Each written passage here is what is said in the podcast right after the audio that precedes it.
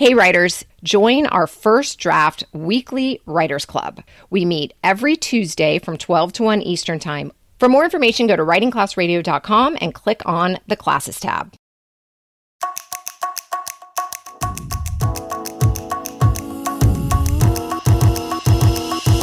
One is such a lonely number when your mind is on another.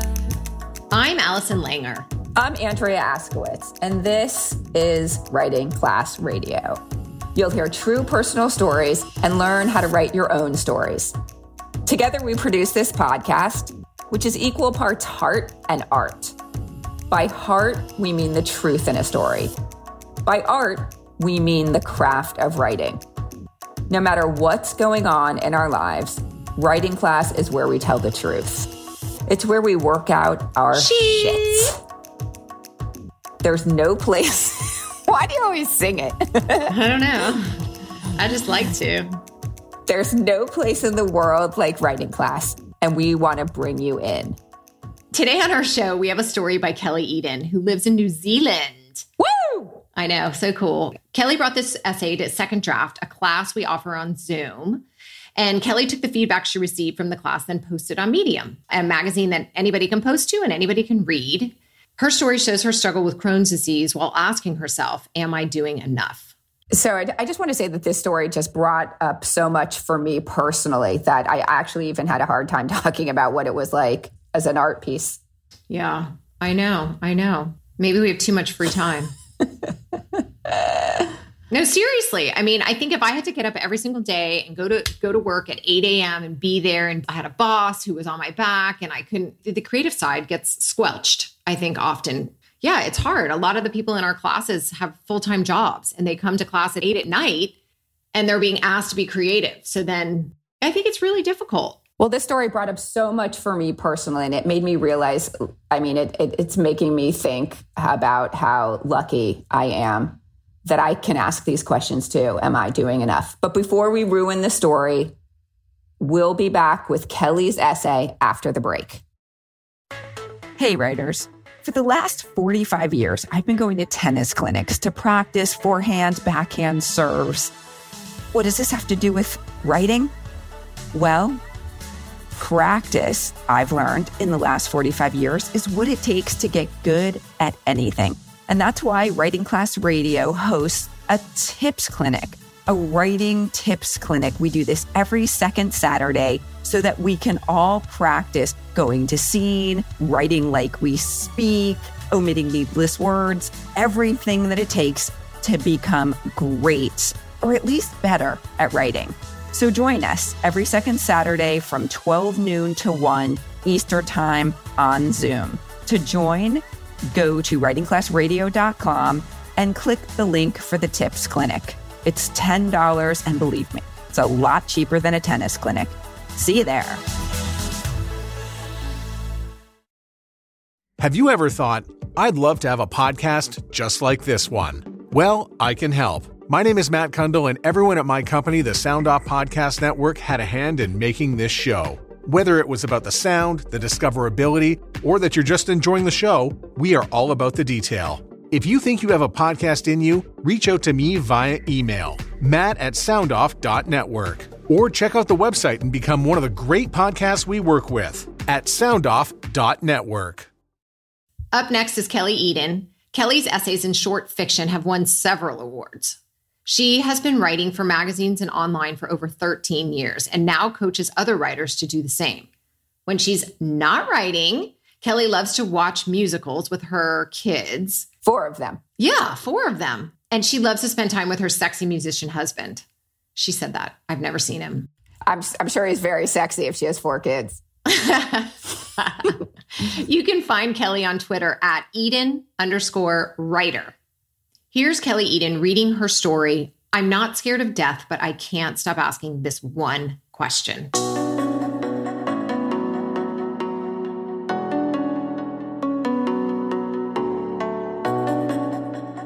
I'm not scared of death, but I can't stop asking this one question. I assumed the throbbing pain and loud clicking in my shoulder was a simple injury from a fall, but the physio suspects some underlying condition and insists I head straight to the emergency department. First, though, I head home. I let my husband know, grab a notebook, reassure the kids, make sure the cats are fed, and drive myself to the hospital. As I search for a car park, the final scenes of a movie I watched last night with my oldest girls run through my head. As music lovers, we decided to watch Tick Tick Boom. It tells the story of writer Jonathan Larson and his struggles to produce a well received musical.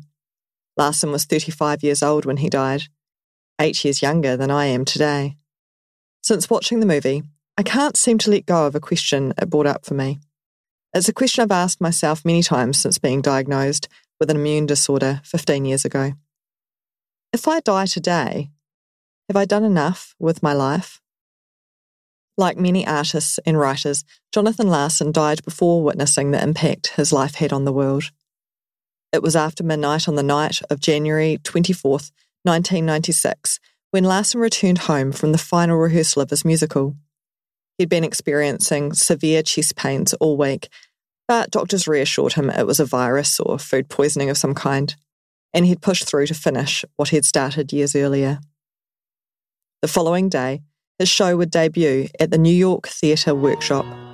It was finally happening. Everything he worked so hard for. He stood in his kitchen, making a cup of tea before bed. Moments later, he collapsed on the floor. Larson died of an aortic aneurysm that night and never saw the opening of his now famous show, Rent. People with chronic illnesses like myself, or surrounded by friends with chronic illnesses, as Larson was, know death has its own schedule. It used to scare me more than it does now. What scares me most isn't the actual dying, but dying before I've done anything significant.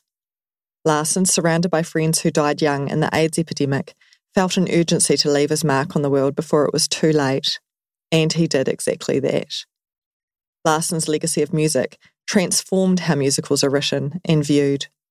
In society's opinion, Larson's life was significant enough for Netflix to air his story and for millions of us to watch it.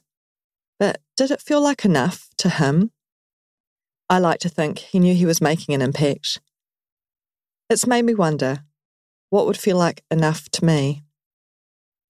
Like Larson, I feel the ticking urgency of life. At 43, I've now lived with Crohn's disease for most of my adult years.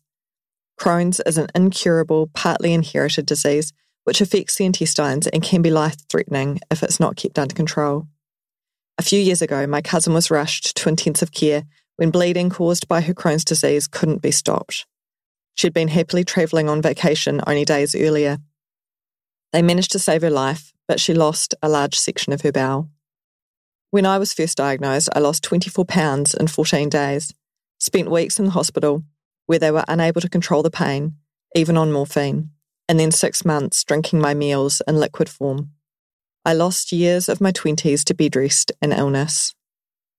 Since then, I've managed to keep my Crohn's in remission with immune suppressing drugs, a shelf full of vitamins, and a careful diet. But being immunocompromised comes with a myriad of complications and surprise illnesses. A good chunk of my life is spent in hospital waiting rooms, like the one I'm in today. I walk through the automatic doors and greet the receptionists, whose faces I see more often than my sisters. Take a seat near the front to be triaged, the older woman tells me, handing me a form. Her eyes crinkle in a way that shows she's smiling under her mask. I smile back, but I'm not sure if she can see it or if my own eyes are too full of anxiety. Am I about to face another condition that steals away parts of my life? I push down my fears and pretend going to the emergency room isn't a big deal. After all, I do it so often. Surveying the green vinyl chairs arranged like a maze, I take the most socially distant seat I can find, two seats across from a young woman and her tiny baby. In the waiting room, I drop my gaze to the speckled lino floor. I'm not in the mood for small talk. Before I left, my husband had held me and tried his best to make the situation light. If they come at you with lupus or cancer, say, yep, okay, but what I'm really worried about is this broken nail I got yesterday. Laughing helps. But I had plans today to spend time with my girls. I had articles to write and research to do. I'd rather not spend another afternoon sitting in a hospital room worrying about my health. I come prepared for a long, silent wait, armed with a book or something to write with. And because we have four kids, I usually come alone. I'm not sure why it's always a shock when my body fails. Maybe it's not a shock, but I'm always disappointed. It feels like a personal failure rather than a physical one. In my teens and early 20s, I was an athlete. For more than 10 hours a week, I trained on ice as a figure skater. The rest of the week, I studied hard at school or university and spent my free time running, playing touch rugby, swimming, and bike riding. I was driven, an overachiever. On the outside, I still look healthy and fit. I look in the mirror and fool myself into thinking I'm the person I used to be. But not being able to commit to a sport or even regular exercise of any kind feels like a failure. Not being able to push as hard as I want to at work feels like a failure. I used to imagine I'd write historical novels. I got halfway through one in my early 30s. But lengthy novel writing became too much, so I switched to 1,000 word articles that I sell to women's magazines. It's satisfying, but I know it doesn't make anywhere near the impact a longer work would. I've been a writer for over 13 years and far from the level I'd like to be. If I was well, would I be holding my own full length book in my hands? Maybe a deeply researched and gorgeously told one, like a Barbara Kingsolver historical novel, or even a young adult novel like Lois Lowry's The Giver. I'm not sure I'd ever be that good, even if I was healthy. It's frustrating to think I'll never find out. I still feel the same internal drive I had in my 20s the drive to succeed, compete, and achieve at a high level in everything I do. I try to push myself, but like a silent terrorist, my immune system sabotages my efforts. My hospital records are an Encyclopedia Britannica. I try my best to live between attacks or around attacks, and lately I've been just trying to carry on through the attacks because they're getting closer together as I get older. Some days I cope, and some days it overwhelms me. I'm tired. I'm beyond tired. I'm tired of managing new disorders, juggling new medications, listening to specialists make their best guesses, tip their heads in pity, or worse, treat me like a circus attraction. This is really unusual. We don't see this a lot in people your age. It's getting harder to stay hopeful and on top of things all the time. When I'm in hospital, I run through a mental checklist to stay positive. Your work matters is one of the items on my list. I think about the impact of my kids seeing me do work I love, work that I hope makes a small difference in people's lives. But is it enough? Or is seeing me sick all the time making the bigger impact? Sitting in the hospital waiting room, I have no idea what today's diagnosis will be, and I can't help feeling scared. After four hours, a nurse calls my name. She holds the door open for me and smiles, a tight lipped half smile. She looks tired too. So it's the Sam? She asks. I nod. Does this hurt? She guides my arm toward the ceiling, lifting it until I wince. Placing my arm back on my knee, the nurse practitioner turns and speaks to her notes. Your physio suspects an immune problem affecting your muscles. She types something into her computer, frowns. I think it's just your shoulder. I'd like to consult with the doctor on duty. I'll be right back. I sit and stare at the green speckled floor while she talks to a doctor. In the hallway, I can hear her listing off immune disorders, medical history, and symptoms. I squeeze my hands into fists, hoping she's right and the physio is wrong. I spent the morning scrolling the internet and reading awful Google diagnoses. I knew it wasn't a good idea, but the physio had been vague about which underlying disorder she suspected. I couldn't seem to stop myself reading on and on about MS, bone cancer, and a rare immune disorder that eats away at your muscles and causes the kinds of symptoms I have, even though I know how unlikely any of those are. Then again, I collect unlikely diseases. I hold my breath and lift my chin so I don't cry. This stage, when you don't know what's wrong, is always overwhelming. The doctor mumbles MRI, blood test, he lists a series of tests I don't recognise, and I breathe out, relieved. It sounds like they're being thorough. I don't want to be disabled or in pain, although often I am. I don't want to die young, although there's a likelihood for all of us that we will. I'm coming to realize how few of us are blessed with a vibrant old age. No one wants to think about that, but it's hard to ignore the reality. It's not like we get what we deserve when it comes to time on this earth. Jonathan Larson, as talented as he was, died at 35.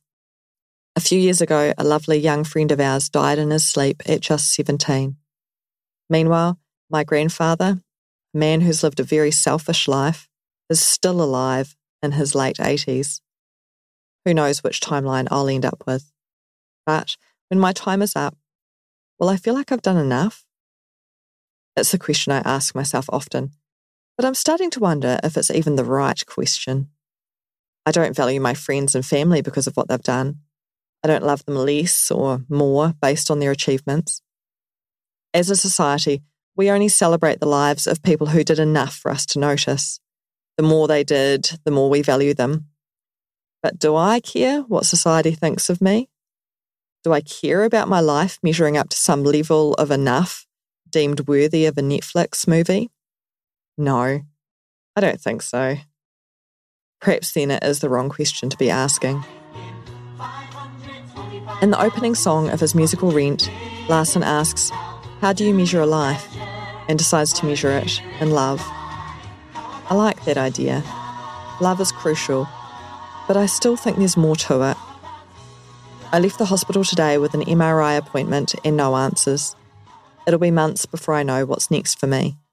Left in limbo, I find other questions sneaking in.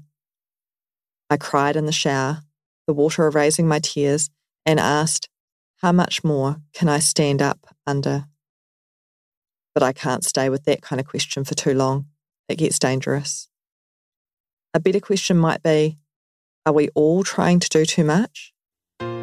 Maybe leaving a mark isn't as important as we think. I have no idea what the right question is. Hopefully, I'll live long enough to find out.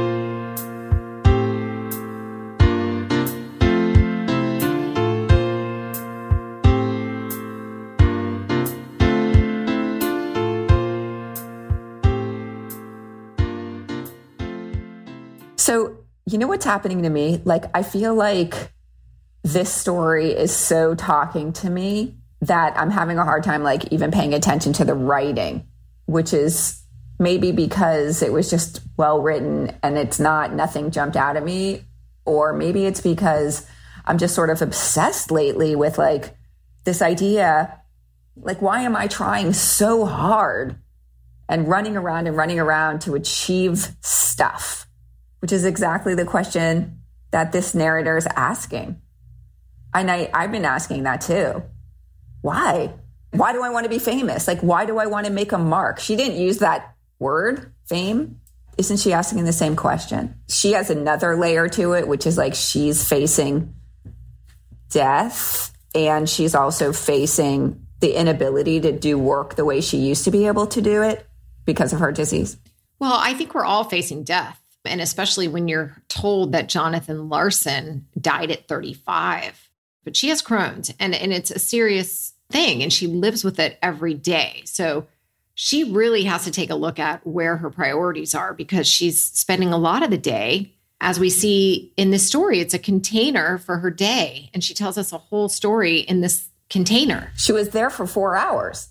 Yeah. In the waiting room for four hours, she writes this story. Yeah, and it's true. This is a good container. And by container, we mean like these four hours. She used these four hours to tell a whole entire story about her philosophy on life and production.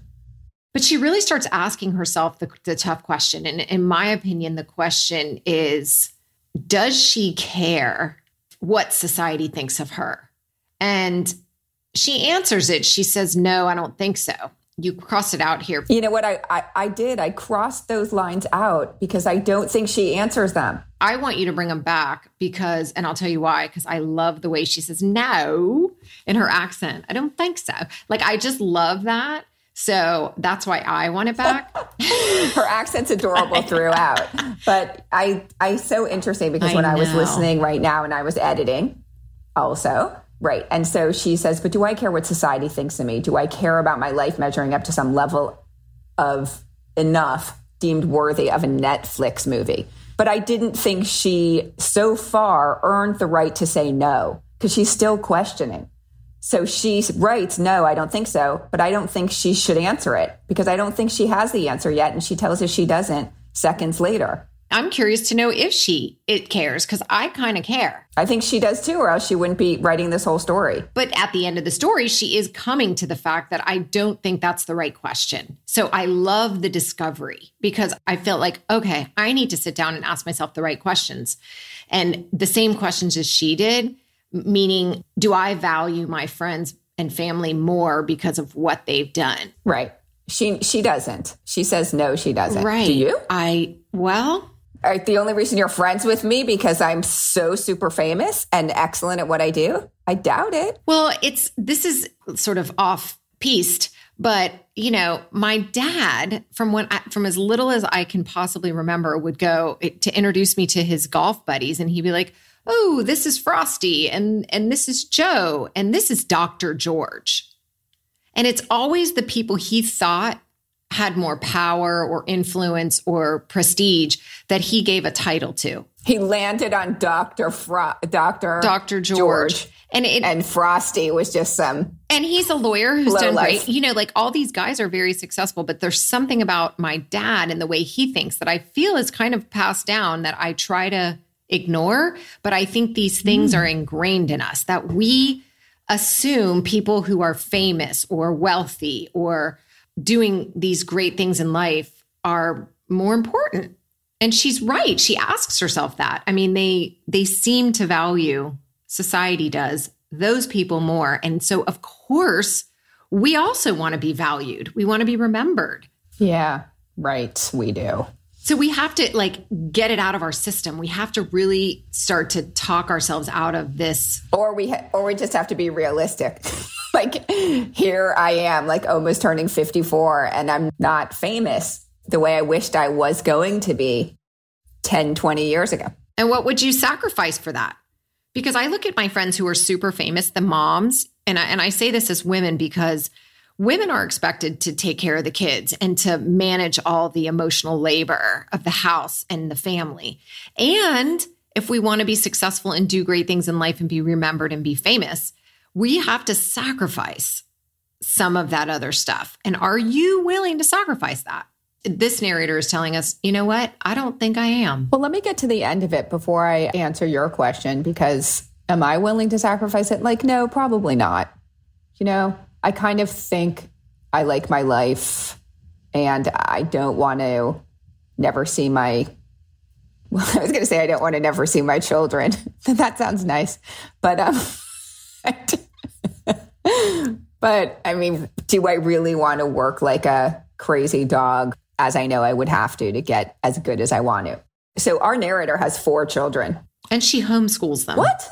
BTW. Yes. Really?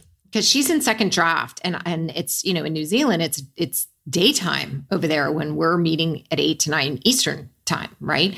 And her kids will come in and they are precious and adorable. And I'm like, what are they doing home at noon on a school day? You know, and she's like, oh no, I homeschool them. I'm like, are you insane? Yeah. Wow. I'd like her to write a story about that. I mean, she didn't even mention what you're mentioning. She didn't even mention being a woman with four children at home that she homeschools. She did not even bring that in. Well, I mean, that's not what this story's about. So we would have made her take it out anyway. How does she plan on making a huge mark when she's homeschooling four children? Maybe that's her huge mark. Maybe that's what she's going to come to in the next story. Um, but she says, Do I care about life? Measuring up. And then she talks about, Rent? You mean the, the musical? yeah, yeah, yeah. I love the way Larson is woven through this Yeah, I like that. to make her point. That is not easy. Right, because, because then she says maybe it's the wrong question. Oh, oh yeah, and she's also she brings in Rent the musical, which which Larson even asked, "How do you measure a life?" And and Larson came to he, he measures it in love, which she says she likes that idea. Very much. I mean, my mom called me today and I didn't answer. And then my mom um, texted me today, call me. And then I'm like, um, oh my God, hi, mom. And she's like, hey, baby. I'm like, Mom, what's going on? You know, like I thought she was on the floor, to like barely able to squeak out a text, like, you know, because it seemed so urgent. And then she's like, Nope, uh, I just want to talk to my baby. And I was so annoyed. You know, sweet. I was so annoyed. Because she was getting in the way of your masterpiece, Yep. your fame. She got in the way of my like full on focus because I had it going for a second, three seconds. I don't know, I was focused. But man, how lucky am I that I have a mom still alive, 80 something.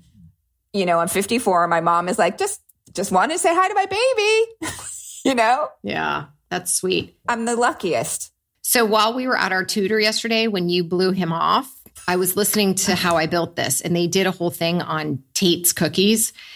And the woman who started Tate's, I mean, it's a great story. If you haven't ever listened to that podcast, I mean, they don't need our plug, but my God, it's so good. But I really like this episode because at the end, so this woman ends up being extremely successful. She goes through a lot of ups and downs and she works her entire life, like literally starting at 12 she has dedicated her life to baking and cookies and then started this business and the whole thing. And at one point, she, Are Tate's good? Yeah, yeah, I've had tastes. I'm not a huge fan of like crunchy cookies. I like home baked cookies, but there's a reason why she ended up doing the Tates and why they all became successful. And I mean, it's a great story and I don't want to ruin it. But at the end, the host asks, Would you do it all over again? And she said, um, Yeah, I would, but I thought you were going to say no. no, I mean it's all she knew. my she grew up on a farm, completely poor, and so this this really did, you know, being successful and having money and being able to pay off loans in her parents' house, and you know, like there's a lot of good that came out of it. But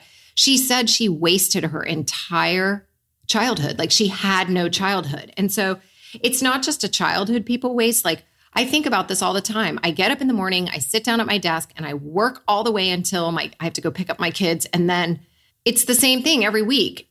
And as you know, writers out there, like you could write and write and write, write for weeks. You get a great essay, you submit it, and you get rejected from all every single place. Not because the writing's bad, because no one seems to care about your story.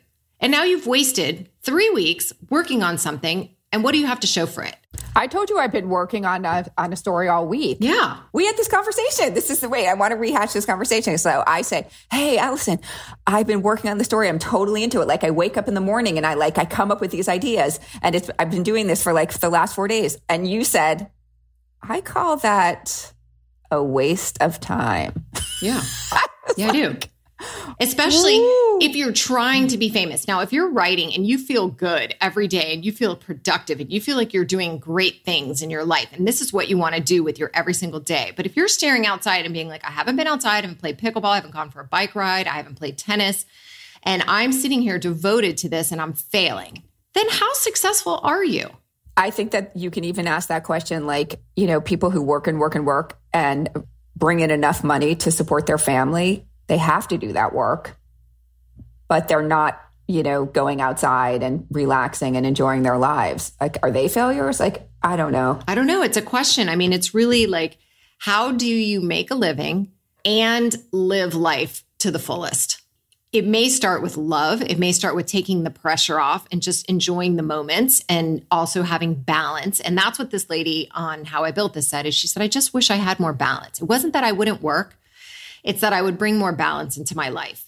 And I think in this piece by Kelly Eden that was just read is that what she's saying is I think in asking myself, how do I fulfill this life?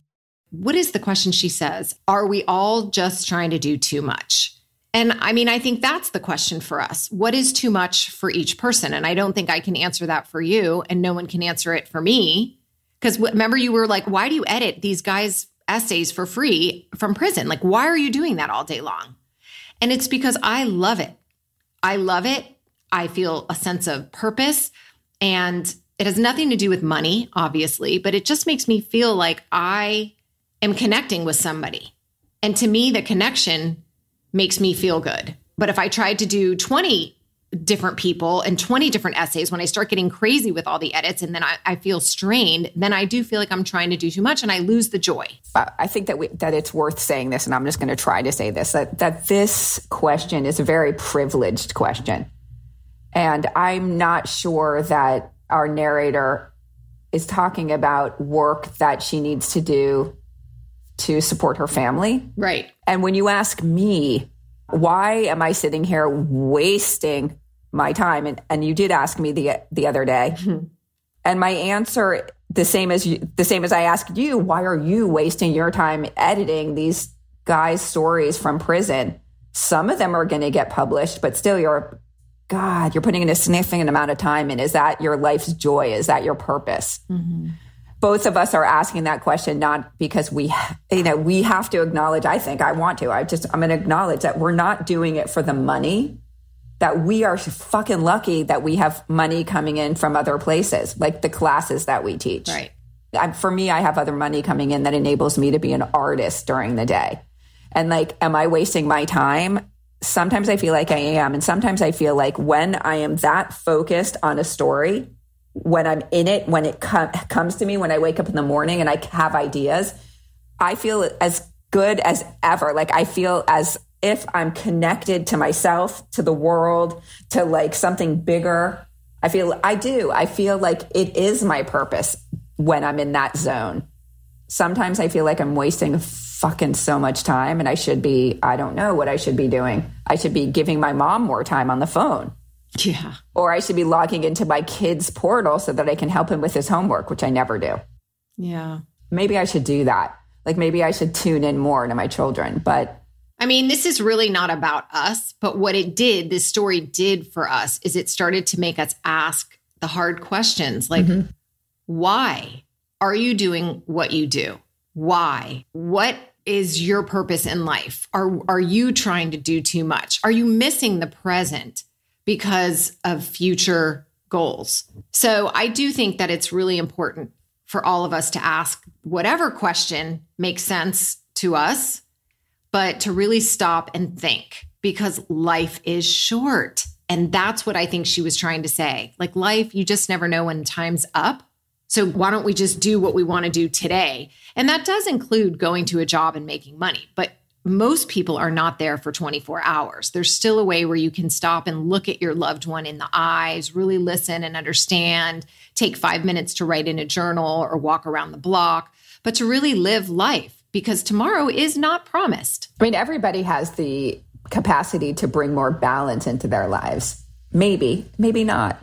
Maybe there are some people that simply are in a situation where they just have to work and work and work. But that's not the situation of our narrator. And that's not our situation, which is why I really related to it. Why do you think this story worked so well? Just so that people listening and, and writing and reading can learn about either structure or containers or a change in the narrator, like whatever it is, what made this different from a situation and more of a story? So she did contain it in those four hours while she was at the hospital. And that's a very satisfying device to use as a writer. She also wove in Larson, like you mentioned. So she brought Larson in at the top, someone who died at 35. He created this master work. But did he know he created it? Is that the situation? He didn't know. He died before it became a hit. I can't remember what she said. I feel like Yeah, Larson died before witnessing the impact that his life had on the world. So Larson died before he even knew what a genius he was. And that's a bummer.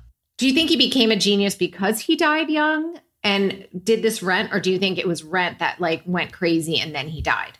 I'm guessing that Rent was just amazing and it it had an impact. Yeah. I think I, I do like your question though. Sometimes people die and then their work gets elevated. I don't know in this case. So she frames it really well in these four hours with that container. She uses Larson and brings Larson back. And then Larson artistically also asked the same question. So it worked for her totally. And then she is asking questions. Does she change? Uh, she changes in that she's thinking that she's probably asking the wrong questions, and that's a change. So instead of wondering if she's if she should push and push, she's asking why am I pushing Pushing so much. so hard? Yeah. So that's why I think this story worked. And I just want to say she brought this to um, second draft. And it mm-hmm. was really solid when she brought it. But there were, I can't remember what it was about the story. There was maybe some excess or there wasn't enough. I, I think Larson wasn't wound in as much. Maybe he was. I can't remember. But what was really helpful was to get the opinion of the other people in class, like just how it landed on them. And then she just turned it around the next day. And I, I think she was going to try to get it published somewhere. And then finally, she just like, I'm just going to put it up on Medium. I, you know, I just want to put it out there. But didn't it get a lot of traction on Medium? Yes, it did. yes. It's just such a slog sometimes to try to get it published, and and it just she felt like this is important now, and I'm just going to put it out there. And I think it's amazing that she did. And then when I read it, the full draft, the brand new second draft or third draft or whatever it was, I was like, oh my God, we have to put this on the podcast because it's just so good. Well, that's kind of meta. She's like, am I gonna am I gonna like fight to become successful? And by successful, I mean get a story published in a you know prestigious magazine, or am I just gonna put it out there on Medium, which is a free blog that anyone in the world can post on and anyone in the world can read?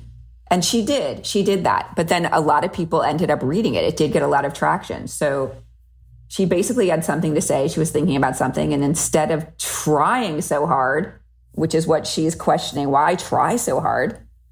She decided not to try so hard and just put it out there. That's super cool. I love it. I really love it. Well done, Kelly Eden. And if any of you out there want to jump into second draft, all that information's on our website. So maybe we should explain first draft and second draft really fast. Okay, do it.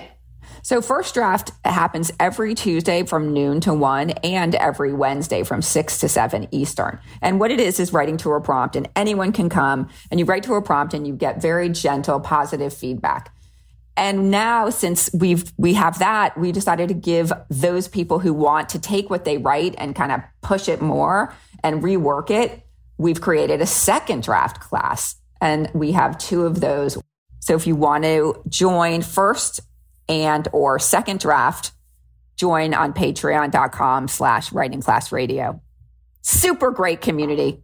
I love it. And it's super cheap. First draft is only $25 a month and second draft is 125, but that includes first draft. So um, you guys jump in. Kelly initially submitted a piece to us.